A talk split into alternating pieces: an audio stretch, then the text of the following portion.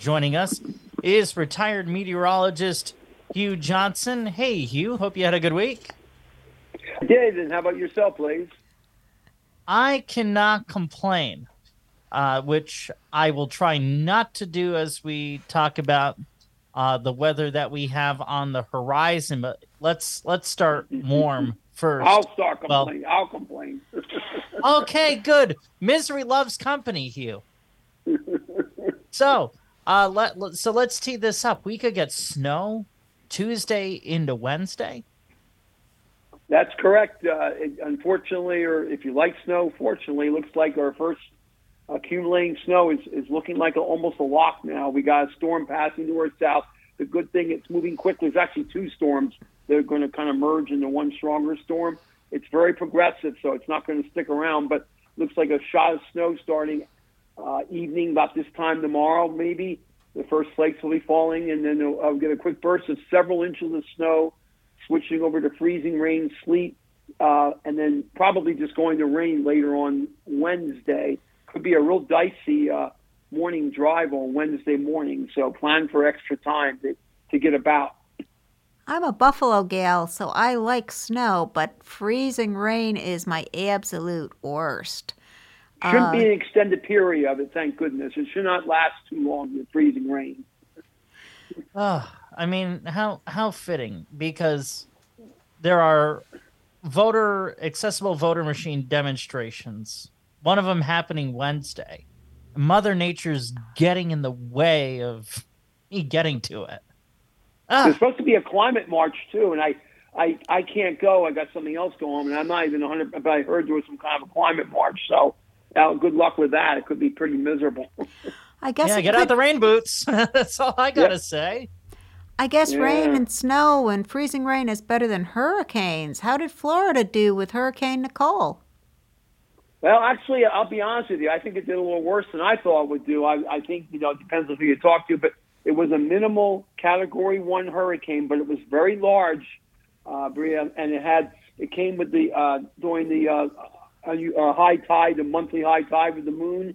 The moon was nearly full, so it produced a lot of, of, of incredible beach erosion south of um, St. Augustine. I biked down that area. My wife and I drove down to Ormond Beach and and places like that, Daytona, and apparently those places got pummeled. Uh, there, there was a there was a storm surge, not like Ian, but still surprisingly high, and the area just is so vulnerable. A lot of damage is uh, probably going to be another billion dollar disaster when the, the total damage price tag is put on it. Uh, there was over 480 million dollars in the the county that uh, Daytona Beach is. Uh, I think it's uh, Volusia County alone. So bad news there. Oh, five people died. That's not good, but it wasn't a huge number. There were power outages. There was regular flooding from rain, but the storm surge, once again, probably the worst part of that storm. So we've had lots of really bad hurricanes. Is there any prediction for if they're going to keep coming?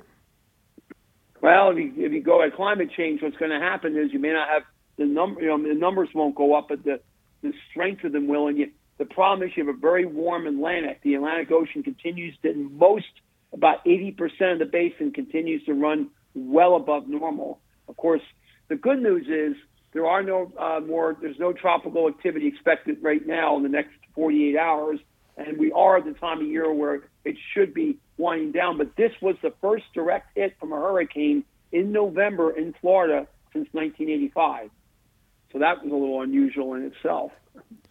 Wow. Hugh Johnson with me, Blaze Bryant, and Bria Barthel here on Hudson Mohawk Magazine. Speaking of things that are unusual, it feels like the weather changes that we had. We were really warm a week ago, and now sitting here having this conversation with you, I'm bundled up. Yeah, yeah, that's going to be our coldest night. We're going to get down to near 20 tonight. That's right. 2 0. It's 34 at my house now. So if you have anything outside, it's done. I mean, there's no way it's going to survive that. So very, very cold tonight. Temperatures may not even make 40 tomorrow, but we won't have any wind. And then, of course, the snow, as we discussed, will come in probably after the um, evening drive. Uh, so yeah, we're definitely, and it, you know, we go back. It was we hit a record high on Saturday morning at 3 a.m. It was 71 degrees, and that broke a record from 1909 of 68, I believe. So that's pretty weird itself. And we had that one day a few days before that, were about a week before that, where we had a, a mean temperature of 69.5, which was our warmest uh, November day ever. We had the low of 67, the high 73, I believe. So just incredible stuff. But that warm weather is history. We're going to be cold now. We're going to stay cold for the next.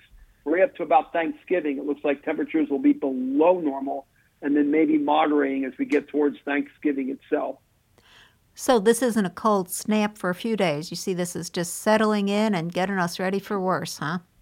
Yeah, for at least a, a, week, a week or so. Yeah, I'm afraid so. Yeah, well, I mean, do you think it's uh, going to be so cold to where Charlie Brown can play football, or will that get in the way? What do you think? Well, I mean, I think, like I said, for Thanksgiving, it's going to be. Um, I, I, we might actually have rain on Thanksgiving, but it's still too far out. There's still things that could change on that. But uh, looks like temperatures may be back in the 40s. But you know, the snow. We're going to get several inches, and it will go to rain. But you know, the snow might actually we might see uh, some snow in the grass for a while because it's you know with the colder temperatures, it won't melt fast. The sun angle is pretty darn low. It's only four degrees off its winter solstice low, so it, you can see the sun, the, the shadows in the middle of the day. Even you know we're just getting that time of year, but. uh yeah, take a look at the. I, I do have a, um, a, a indicator for what could be happening this winter. Um, I, I, don't, I don't have a whole lot of time, but and we can discuss. Give us two in, minutes in on another- that, so we can break down the the storm and Okay. the forecast. Yep. Oh, yep. All right. So this is going to, by the way, this will be the third consecutive winter with a La Nina, and that hasn't happened since the winter of 1975 76. So what does that mean? Well, it doesn't necessarily mean it's going to be an especially severe winter, but I think it's weakening. The La Nina is weakening. It may actually end by the end of winter, go to what we call La Nada. But we look at we look at some analogs and and other. You can't just look at just the um ENSO. You got to look at the whole ocean currents and everything else going on. But what and I give Steve Lapointe credit for this because he actually did this uh, on, on Channel Six. But basically, he did the the, the the dirty work. But if you look at all the indices, it looks like the analog points that we'll probably have a slightly milder than normal winter, but it might be cold in the beginning of the winter, and we're already seeing that in, into December maybe even January, and then maybe not so cold in February.